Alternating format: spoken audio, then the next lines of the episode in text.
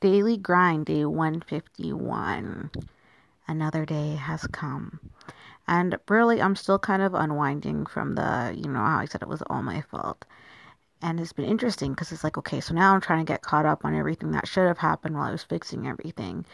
And it's just like, ah. Oh.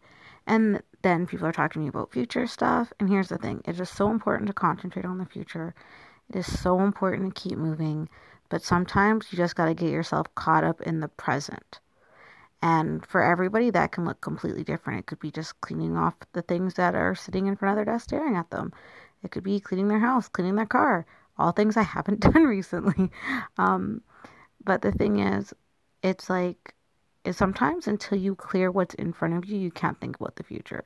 So as networking events come up and this and this and this, I'm like, you know what? I have these tasks I wanted to have done, and they all just need like a half an hour, half an hour, half an hour, and that's what I need to focus on. And so that is where my focus has moved for the next few days. So my podcast will probably be pretty boring. Like, and then I went through my receipts again, um, especially because there's actually an issue with my receipts, which I will make today's topic about your accounting.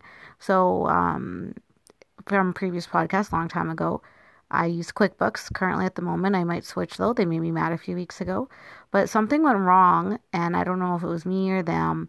And a bunch of receipts got doubled, and transactions just like aren't really adding up. Like I know that number shouldn't be the number it is. So and it's not because I hope it's bigger or smaller or anything like that. It just it doesn't make logical sense. So now I need to sit there and go through my books and that because I did the big boo boo of still using my personal account and not my business account. So in the new year that'll make my life easier, but for now it doesn't. And so that is my exciting story. um, today was a good day though because I purged a lot of things out of my life at the same time.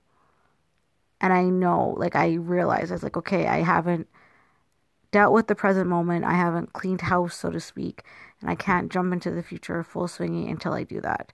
So that is my focus now. And that'll probably be like my winter focus. You know, they say reap the harvest. And we'll see what happens. Bye, you guys.